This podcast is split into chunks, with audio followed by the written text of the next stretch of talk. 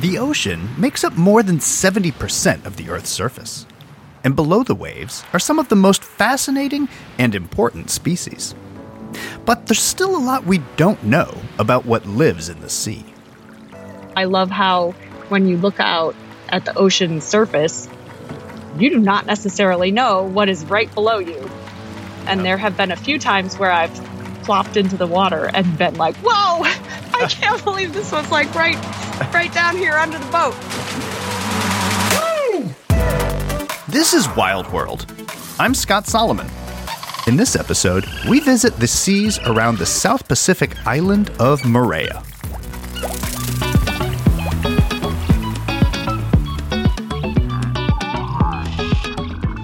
Take a look at a map of the world, and the Pacific Ocean looks like a vast blue expanse with little more than seawater all the way from California to Australia. But zoom into the middle of this vast sea, and you'll find a tiny speck of land the island of Moorea. It's one of more than 120 islands that belong to French Polynesia. Some of the islands near Moorea include Tahiti and Bora Bora, all of which are part of an archipelago within French Polynesia known as the Society Islands. Moorea is a volcanic island with steep mountains that reach nearly 4,000 feet, covered in dense green rainforest. Surrounding the island is a lagoon formed by a ring of coral reefs. Those reefs are what brings marine ecologist Dr. Adrienne Correa, my colleague at Rice University, all the way to this remote South Pacific island. I caught up with Adrienne during a field expedition to the Richard Gump Research Station, located at the water's edge near the mouth of Cook's Bay. Hey, Adrienne.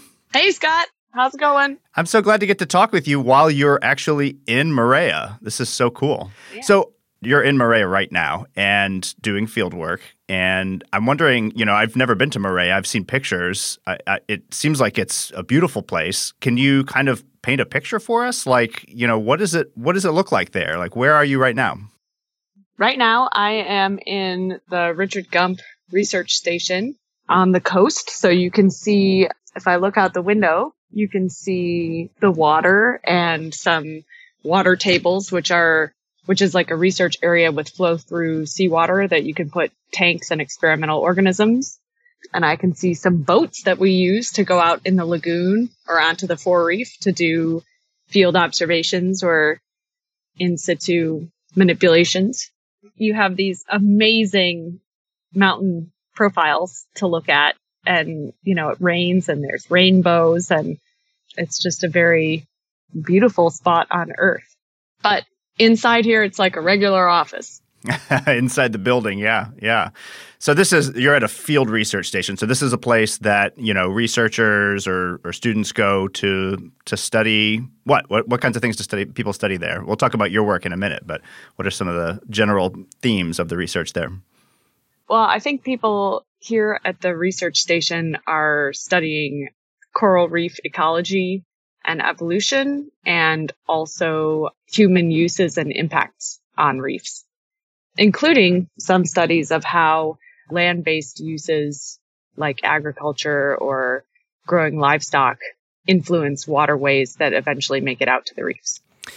So, you know, corals are something that I think a lot of people think about as like something that's beautiful that we might like to go and try to see if we're, you know, on a vacation, go snorkeling or scuba diving or something. But, you know, they're also really important, right? I mean, why should why should people care about corals beyond just for their their beauty?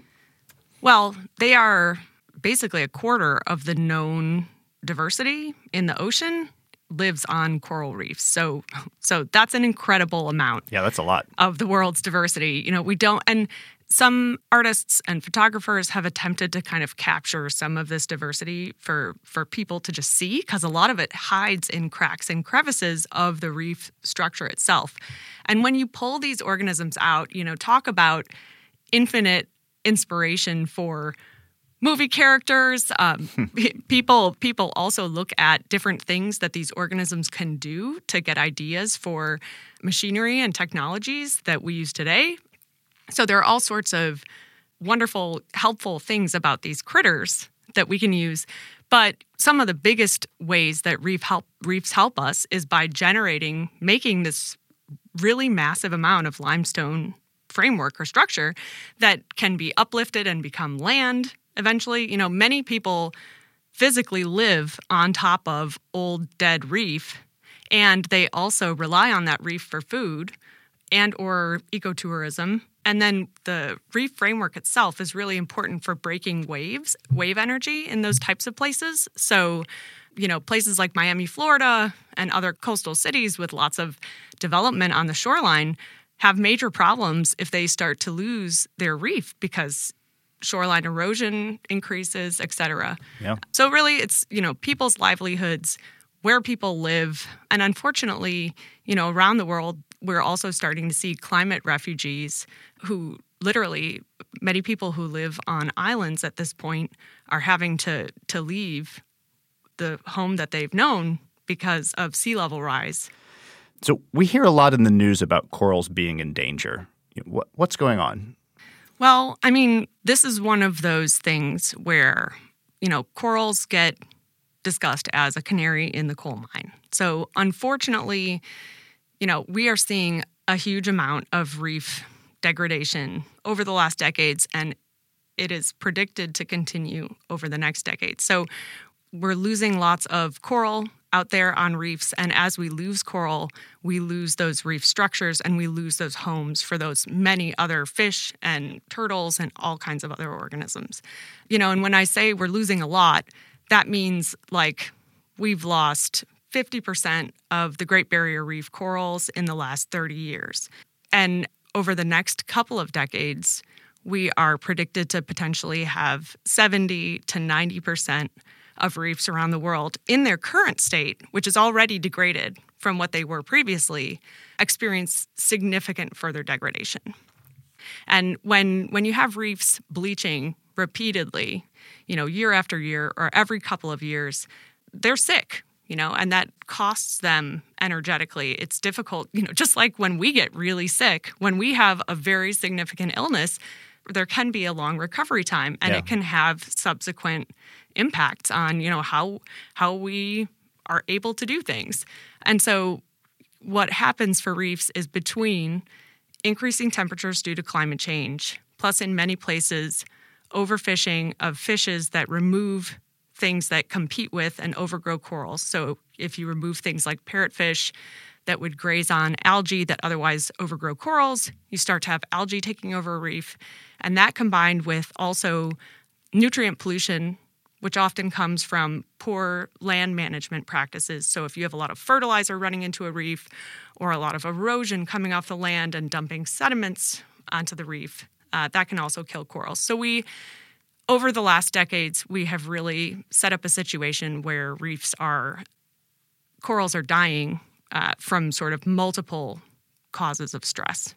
And the bleaching that you were talking about, bleaching is when the the symbiotic microorganisms that live inside the coral leave, right? And these are these are a kind of algae. They're you, you say the name because I can't pronounce it very well. Symbiodiniaceae. That's a good Scrabble word. Symbiodiniaceae. So Yes. those are the algae that live inside the tissue of the coral, right? And and what do they do for the coral? they generate food by photosynthesizing. So they use energy from the sun to make sugars. And one of the things that's really cool about these algae is that they make all this sugar and then they dump up to 95% of the sugar that they make out into the tissues of the coral that they're living inside of. And so that sugar ends up going to the coral and allowing the coral to have enough energy to build these massive reef frameworks that we see from space. So when we start getting into trouble with reef framework not being produced anymore and all those harms that it causes to human societies living near near the ocean, a big part of that story is this this partnership between the coral and that little algae breaking apart. And that's what you're in Moorea now to study, right? To investigate one particular way that the algae can be associated with corals. So you've found that fish might be playing a role. that's a big part of why we are interested in whether or not fish that eat corals can disperse those algae around a reef because as we are trying to think about how corals maybe can replenish their algae living in their tissues after they've been stressed, maybe one good source is these algae that, that fish have eaten by biting a coral. Amazingly, these algae, many of them can pass through the, the fish's digestive tract and then get number two'd around the around the reef. And so So the fish are pooping out these algae basically. they are pooping out these algae. Yes. wow. And that can be helpful for the corals if they can pick up some of those beneficial algae. Yeah. That's really what we are trying to to test for these stony corals that make the big part of reefs right now. We've seen we've seen demonstrations that this can happen from other organisms. So like there are these anemone fish that bite anemones and we have seen that anemones that don't have algae can can acquire the algae from the feces of from the poop of an anemone fish.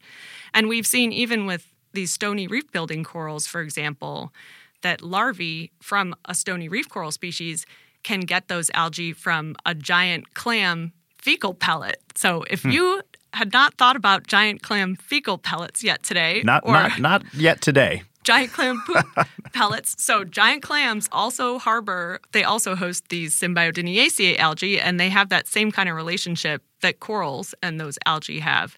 And giant clams release these poop pellets on the regular. And if you put some of those next to a coral larva that doesn't have any of its algae yet, it can get those algae. So it's like it's right there. We can hmm. we can see many examples that make us make us really think that probably we may find that fish eating stony corals can then pass those those algae to other stony corals. But we need to we need to demonstrate that first. I just love this. Who would have thought that fish poop could be so important? yeah. It's opened up this entire world where basically now all I do is think about fish poop and algae and and it's been really it's been really fun because as we broaden out and look at more fish species and more corals and algae and water and sediments, you know, sort of look at the whole ecosystem picture for which algae is where and how the fish might move it around. It's it's really changed the way we've thought about what some of the roles of these coral eating fishes might be on a reef. Yeah, I mean, you usually think of like parrotfish eating corals, and that's, you know, a bad thing for the corals. They're getting munched on, but I guess they might be doing a service by helping to, to spread these uh, beneficial algae. This is Wild World. I'm Scott Solomon, and I'm talking with my friend, coral biologist Dr. Adrienne Correa.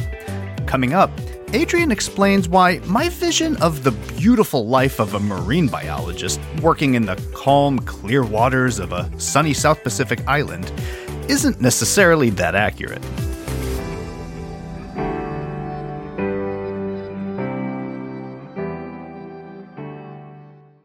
If you want to see our wild world for yourself, one of the best ways is with Lindblad Expeditions. Discovery is in the Lindblad DNA. They've been exploring the most amazing places on the planet for more than 50 years. They have the most advanced fleet of expedition ships in the world, and their trips create unprecedented opportunities for guests. Visit expeditions.com to see where in our wild world you'd like to explore next.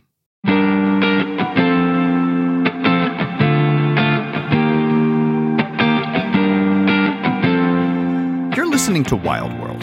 I'm your host, Scott Solomon. I'm talking with my friend and colleague, marine biologist Dr. Adrienne Correa, during her field research expedition to the tropical island of Moorea in French Polynesia.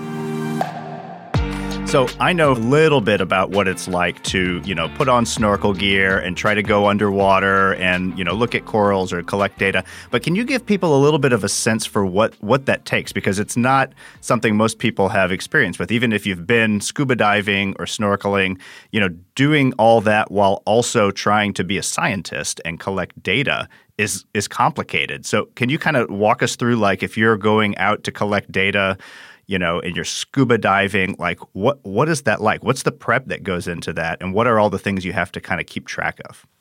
Well, I think one of the biggest things is trying to be both optimistic and realistic. Uh, and some of your ability to do that just comes from trying things out and experience. So essentially, because everything is harder to do underwater compared to on land, including communicating with your research buddies, your dive buddies, you want to talk about as much as possible before you actually get out doing your work. And so we almost like mime through our entire set of activities so that, you know, to the point of like, okay, we're going to get in the water. And then what are we going to do? We're going to put on gloves. So we need gloves in a bag inside our dive kit. And so and this is happening gonna, like, like on the boat, like as you're like heading out there or on land before you go out? Even before, so that you're, you're oh, yeah. packing all of your stuff the night before. So we usually have, and a couple of the challenges that I think people often wouldn't recognize is that a lot of the things that we use to sample underwater float. And so, um, like bags, paper, tubes, a lot of things, gloves, everything floats essentially. So you and that's a are, problem for you. Normally we think of that as being a good thing when you're on the water, but in your case you don't you don't want it to float because it's going to float away, right? Yeah, the last thing you want to do is have plastic floating away from you in the ocean and then, you know, then you're contributing to marine pollution. So right. basically we like pre-label everything before we get in the water and usually tie it to bags or other things that we're carrying. So if you like organizing stuff and doing things in an organized way, this type of research is for you because being meticulous and having things really mapped out and pre-organized helps. And so, so typically when you go into the water, you know, when you see a picture of someone diving on a scuba diving magazine or, you know, someone who's just wearing their bathing suit and a, and a scuba kit, that is not realistic of scientific diving. You have stuff clipped and strapped all over you essentially and you're carrying around bags and you're you're kind of covered in in a camera and clipboards and bags and hammer and chisels or bone cutters things like that. Wow. That's a lot to keep track of. Yeah so the more you the more you practice the easier it gets but the other thing, I guess, is conditions. So sometimes it's really gorgeous underwater. There's not a lot of current or surge. The weather is good. And, you know, you can even get sunburned on your hands or parts sticking out from under your wetsuit at 30 feet. So sometimes conditions are gorgeous, but other times it's raining or there's a lot of surge pushing you around underwater. So sometimes if one of the things I did as a postdoc was, uh, there were these fish exclusion cages that we put on the reef bottom temporarily to see what happens when you exclude fishes from eating algae that compete with corals. And a lot of stuff will start growing on those, we call them cages. And so you have to go out routinely and take a scrub brush and scrub the inside and the outside of the cage, or otherwise it gets covered in living organisms and then there's no water flow and it ruins your experiment. And there are times, for instance, when the surge or the weather conditions are difficult enough so that you're literally hanging on the cage and like your whole body is like blowing one way and then blowing the other way and you're trying to scrub this thing. And so sometimes data collection is very physical and somewhat comical underwater. sometimes you get kind of beaten up a little bit. Yeah. You know, there's just a huge physicality to doing all of this. Yeah. Yep. I think when people imagine a scientist or maybe a marine biologist, the I feel like the trope is like someone on a boat in beautiful weather with dolphins leaping around. But, you know, a lot of times it's in the rain or you're cold or you're lifting heavy stuff or you're getting bruised or banged up. Yeah.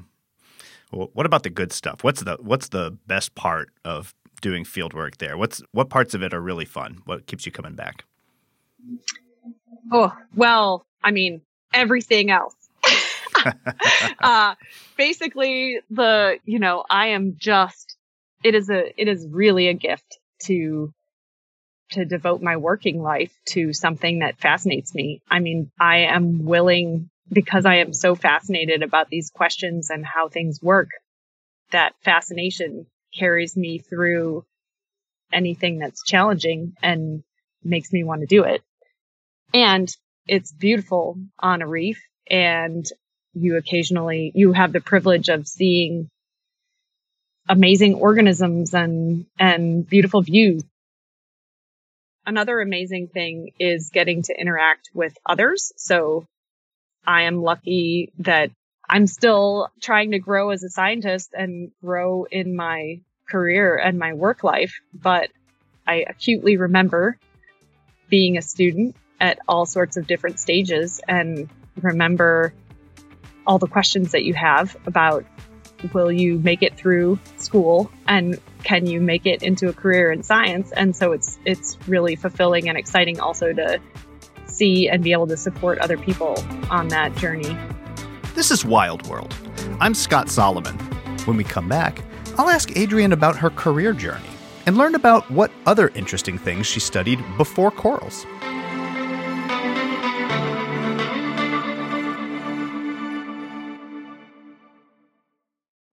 The Rice University Traveling Owls program offers exciting intellectual itineraries to destinations around the globe. Traveling Owls trips serve as a catalyst for lifelong learning and strengthen bonds between Rice University alumni and friends.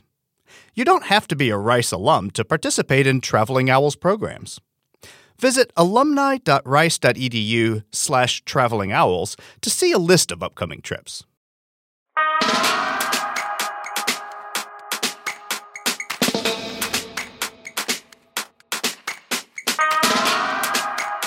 I'm Scott Solomon, and my guest today is my good friend Adrienne Correa, whose research on the microorganisms inside corals has taken her to the South Pacific island of Moorea. So, I've known you for a long time, but I don't think I ever heard about how you first got interested in science. Do you remember like how old were you when you first thought like I want to be a scientist or or did did you think that when you were young?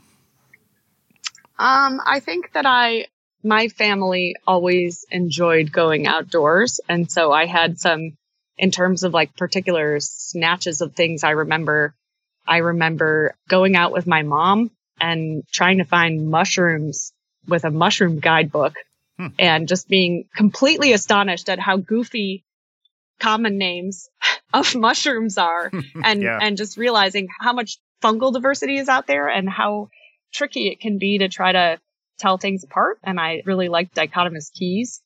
And then another thing is that I have an aunt and uncle who are botanists. And so I uh, just always thought that seemed like a really neat thing to do, science. And then additionally, I, I have always just thought the ocean is fascinating. I think because A, when you can see what is in the water, they are very extraordinary and different seeming creatures. And also I love how when you look out at the ocean surface, you do not necessarily know what is right below you. Yep. And there have been a few times where I've plopped into the water and been like, whoa, I can't believe this was like right, right down here under the boat. Like what? What did you see? So both of those are amazing. Uh, one of my very first scientific diving experiences was in the Florida Keys and uh, the weather wasn't great and I didn't have a lot of diving skills or anything at that point, but I have a, a pretty super stomach. I don't tend to get seasick. And so I was yeah, like I'm the only person. yeah, I was the only person remaining on the boat who was still ready to get in the water. So I went in to be somebody's dive buddy and we plopped over the side and there was this huge manta ray Oh, like wow. a spaceship. I mean, uh, like it, it was enormous right below us. And I had never, my brain just was like scrolling through options. It, when, when you are not expecting to come up on something that large, uh, it's, at least for me, it takes my brain, it's like a scrolling through stuff like you see pictures on a, on a one of those casino machines that you pull. What are those called? A slot machine. yeah, it's like the slot machine where your brain is just like trying to call up, like, what is this? And then, you know, after five seconds, you're like, okay, okay, it's a ray. Wow. Whoa, this is so large. You just couldn't yeah. process what it was because it was so yeah. big. Wow. Wow. Yeah. That's amazing. That's awesome. Okay. So you kind of had this interest in science, interest in the ocean. How did that happened to lead you into this career? Like, was it a straightforward path for you? Didn't you study ants at one point? I study ants. You you you almost became an ant biologist like I am. Yeah, I think I had. I think sometimes you know, as you're finding your path in science, there are so many cool questions out there, and I think that anybody who is pondering being a scientist, you know, there are many possible paths and many disciplines that they could get excited about. And some of it is the twists and turns of the particular opportunities you get. And some of it is the occasional just like figuring out you're not very good at something. For, so for me, looking under a dissecting scope and dissecting out pitfall or trying to separate all of the insects in a pitfall trap, like I was really excited about those questions, but I was, I had trouble doing that. And I know you must be like, it's tedious. Be, yeah. It's, yeah. It's not yeah. not always very much fun. Yeah. Yeah. Yeah. So I love I love ants and I think they're you in in Belize on our field course, you also have like totally opened up my eyes to further ant coolness. but there are no but, uh, but, there are no ants in the ocean, sadly, as much as I've well, as I've searched. Not not living ones, not for long. Yeah. but I guess uh, for me it was just I was really excited about squid or cephalopods in when I was an undergrad. And I also thought deep sea biology was really neat. Mm-hmm. The adaptations that organisms have to live in those extreme environments and hydrothermal vents and yep. tube worms and yeti crabs and all those things. And then I just happened to, in terms of coral reefs, I just when I was doing my master's on ants, actually, the person who became my PhD advisor was also in the department. And so I learned about, I was like, oh, what's he doing? I like the ocean. And so that was the, the moment where I started learning about this partnership between corals and their algae. And I just found that to be extremely fascinating. So, what's been the most exciting thing that's happened so far this field season? Oh, well, I think this field season for us in particular, we're, we're here on the first trip associated with new funding. And so we're, we're kind of out on a, out on a limb or out on a coral branch, if you will, um, trying a whole bunch of new things. And so I think the most exciting thing overall is just the amount of learning and reality checks that have been coming at rapid speed. So just, I guess, trying to keep up with that. Uh, and one thing that we did do on the side was go snorkeling, go on a snorkeling trip on our one afternoon off. We were able to snorkel with some humpback whales. So that was oh something gosh. I had never done before. Oh, yeah. what was that like? Amazing. it was really cool. It was out, uh, past, out in open ocean, a humpback mom and her baby. And three times we had the opportunity to see them and the baby was pretty playful. And wow. it was just it was pretty incredible. Yeah. That is incredible. Oh my gosh what an experience. Yeah. Now you also you texted me some photos at one point of, of something that was exciting that happened while you guys were there. Which ones? Sorry you have to tell me what they looked like. Of i believe it was coral spawning. Oh yes that was very exciting.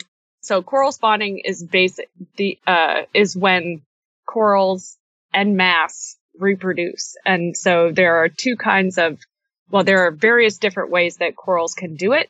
The coral species that we're spawning here at this time release a bundle, these little pink balls that are egg and sperm bundles, uh, and they float up to the surface of the water, and then the bundles start breaking apart, and the eggs and sperm separate, and then they all start fertilizing each other. So this was my first time getting to participate in anything relating to related to spawning.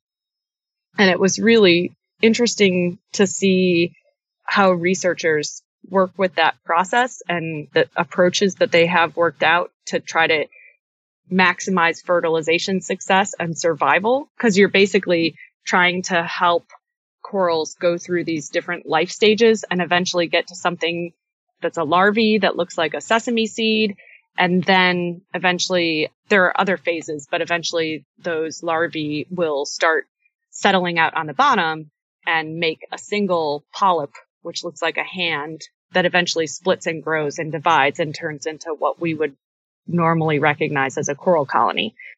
So it was very interesting to to learn about that process and start trying to hook into that research wise. And I also learned a lot about how much, despite the fact that we know a fair amount about when certain coral species spawn and how they, they typically are, you can predict when they will spawn a number of days after the full moon in particular months for these corals that we're working with. Hmm. Uh, but even though, even though we know that predicted number of days, there's still a fair amount of, of variation for when different coral colonies actually spawn and how much they spawn, etc. So it's like night after night after night of being ready to go. And then maybe something happens, maybe it doesn't. It's a lot of, it definitely ex- extends the workday. Yeah, it sounds exciting though. I mean, what a natural, like an amazing natural phenomenon to get to witness, right? Yeah. Yeah, it's really neat. I, uh, it's very tiny. You know, in uh, the, some corals release planula, which is sort of a bigger life stage than than egg and sperm bundles. My eyesight, if you want to test your eyesight, come come and do some spawning with broadcast spawners. They're just that tiny, yeah. You're listening to Wild World. I'm your host, Scott Solomon. In our final segment, we'll find out about some simple things that we can all do, no matter where we live, that can help save corals in Moorea and around the world.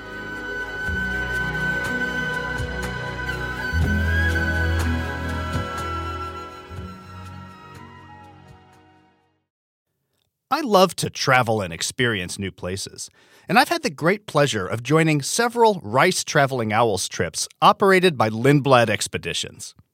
Each of these trips, from the Galapagos Islands to the Belize Barrier Reef, Baja California, and the upper Amazon River, has been absolutely incredible. Lindblad Expeditions make nature and wildlife accessible to anyone, Visit alumni.rice.edu slash travelingowls or expeditions.com to learn more and to see where in our wild world you'd like to explore next.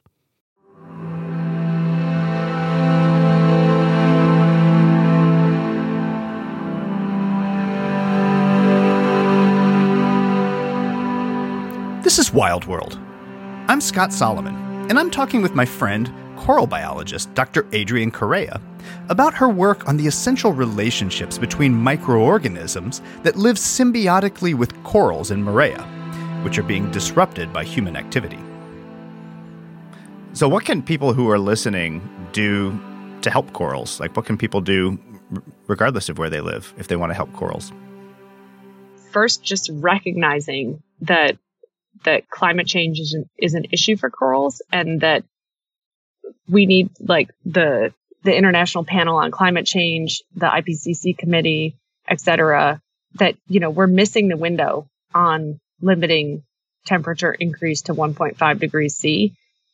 We really need to be united in taking significant action, basically every possible action at this point to try to turn things around from a climate change perspective. I think that is the absolute biggest thing that we can do to help reefs and other ecosystems. And so placing pressure, helping politicians understand that that is what we all want is critical and, and supporting markets that, that are identifying and making alternative energy sources and products more mainstream and readily available would be useful. And then I think just in general, for someone in the United States, for example, just thinking about our daily life and consumption, whether it's trying to ride a bike or walk when you can, to just like, I, one of the things I think about a lot is, do I need all of this stuff? Can I find something with less packaging? We throw, and we've seen this in Belize, even in a, you know, UNESCO World Heritage Reef site far from shore, trash is getting significant amounts of trash get washed up on the beach. Like this we use an insane amount of materials in our daily lives and we have a very i think because of the fast pace of of uh, city life for example there's a lot of disposable living and we just throw out a lot of stuff and it does end up out on reefs and in the environment. I guess that's especially true for people who are living near corals. I mean, people living near corals can drive forward initiatives that are that are very specific related to, you know, trying to to make sure that waste disposal, you know, placing pressure or developing campaigns to try to take care of local sources of pollution or stress, you know. So, but I think that many of the things that individuals can do to try to help reefs it doesn't matter if you live right next to a reef or if you live far away you know so any runoff from land goes into waterways and then makes it to the ocean so things that we do in the middle of a country like using excessive amounts of fertilizer or pesticide are going to make it out to the reef and then additionally you know i think we need to vote and we need to let policymakers and managers know that we care about these issues and that they are a priority for us. So I think the biggest thing that you can do is vote. Lastly, I just want to ask why go all the way to Moorea for your work? We have coral reefs closer to us in the Caribbean and Gulf of Mexico, where I know you work as well. But what is it that keeps you going back to Moorea, which is so far away in the middle of the Pacific Ocean? Well, that's a great question. First, I want to acknowledge the people of French Polynesia and that this is their reef and their land and that they allow us to come and conduct this research here. And I think about that particularly, you know, when I biopsy a coral colony or or take a fish off the reef because I'm I'm using their resources. So I want to acknowledge that. One of the amazing things about getting to work here is that it's a relatively higher coral cover reef compared to some places that are readily accessible in the Caribbean. And so it's a more coral dominated habitat compared to some parts of the Florida Keys, for example. And then another thing is that it's a, a shallow water reef where we can work. So Gulf of Mexico is a really cool system, but it's further offshore and starts much deeper. So it's a, there are different limitations for what you can do on a reef like that. Um, but another amazing part of getting to work here specifically is that the Gump Station is the site of the Moorea Coral Reef Long-Term Ecological Research Site, which mm-hmm. is. The abbreviation is MCR LTER, which is supported by the National Science Foundation or NSF for a whole community of researchers to come and study this reef to study, you know, sort of what processes are contributing to either resilience or changes in in the reef ecosystem. And so by coming and working here, there's a whole network of researchers and expertise that we can plug into. There are a lot of long-term data sets on coral cover, fish abundance, you know, fish species, algae, all sorts of things that we can use to contextualize the data that we might collect in any given study. And so that's extremely helpful some sometimes and really valuable. So, how does studying corals in one particular place like Moorea, uh, you know, in, in a lot of detail, like you guys are doing, help us to understand what's happening with corals worldwide? Well, the coral species that are found in Moorea are coral species, the, the main ones that we are working on, and these main groups of fish that we're working on to try to, you know, understand if coral eating fishes may be able to help, like kind of provide a probiotic to stressed out corals. The groups of fish and the groups of corals that we're doing these experiments with are found all throughout the Pacific. And we're also doing some of this work in the in the Caribbean as well. So we're we are picking one place to really understand the system and do our initial tests, but this is something that's broadly that can be broadly applicable to reefs around the world.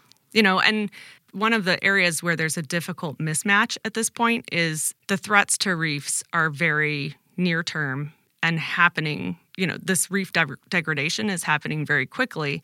And so you know the timescales on which we would want to develop interventions to support reefs uh, or try to restore reefs are are right now. We really need to be doing things right now. But many areas of research where we're trying to understand, you know, can we develop a reef probiotic that's either delivered by coral eating fish or some other way? You know, those types of things we can work quickly to try to to try to find a solution, but then it doesn't stop there. You also have to find a way once you've got a potential solution to scale up to something that could be delivered over hundreds of kilometers of reef or through massive outplanting and restoration. So it's very, you know, and then we also would need to at the same time stop the human driven sources of reef decline or, you know, lessen those significantly or otherwise we can spend a lot of time and energy trying to provide these therapies to corals but then we're just going to make them sick right away after and there and reef decline will likely continue yeah so clearly corals are facing an uncertain future so how do you stay optimistic well i think one thing i do is recognize that I don't understand everything about how all of these processes play out. Ecosystems and the earth are complex. A lot of times I am troubled by that uncertainty because I worry that it's more likely that something we haven't anticipated will cause things to degrade more quickly rather than to be an escape hatch or a, a way that things can survive but I try to remember that I might not understand or be able to conceptualize how things will play out at really large scales. And then I think there are bright spots in terms of genetic material and places on Earth. And I hope that human society can change. I think this is a difficult time to look for coordinated human society response in terms of taking action on the timelines that we need to in order to to limit the amount of damage that we're going to have from something like climate change. So that's hard. You know, to be completely honest, I think some of it is trying to remember to to look at optimism points and not just pessimism points or concern points. But I think also part of it is coping where I just can't think about it all the time. There's something called ecological grief where you feel sadness or loss of environmental ecosystems or diversity. Uh, I definitely struggle with that. And I think sometimes I just try to focus on a particular aspect of the bigger global problem um, or what type of solution I am best positioned to try to work towards. And I try to try to stay thinking about that because that's something at a scope that I can manage. Often actually it's teaching something like coral reef ecosystems, mm. or I'm about to start teaching global change biology, where I zoom out, or going to a conference and hearing a lot of different talks about a lot of different things. Those are moments when you look at everything together, when it can really hit you how many challenges we face today. Yeah. So, yeah. So I don't know if that helps, but I'm, but you know, if we quit, then things definitely are not going to go well. So I am, yeah. I am committed to continuing to try. All right. Last question: Are the uh, rainforests coral reefs of the land, or or coral reefs are the rainforests of the sea? I think I think we both know that rainforests are the coral reefs of the land. That's obvious. All right. Well, thanks so much for, for talking with me and telling us about your work in, in Moorea, and, and good luck with the rest of your field season. Thanks. Thanks for having me. That's it for this episode.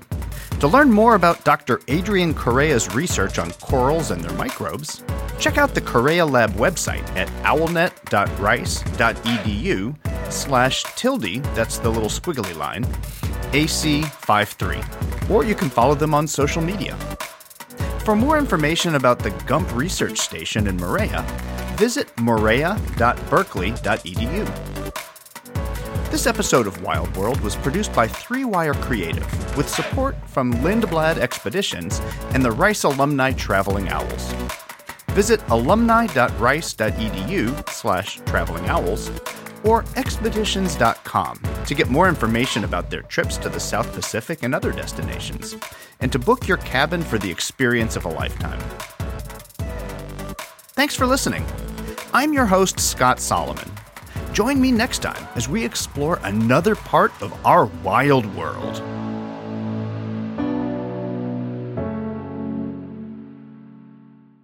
Next time on Wild World, we're digging deep to uncover a world that seems both alien and yet familiar.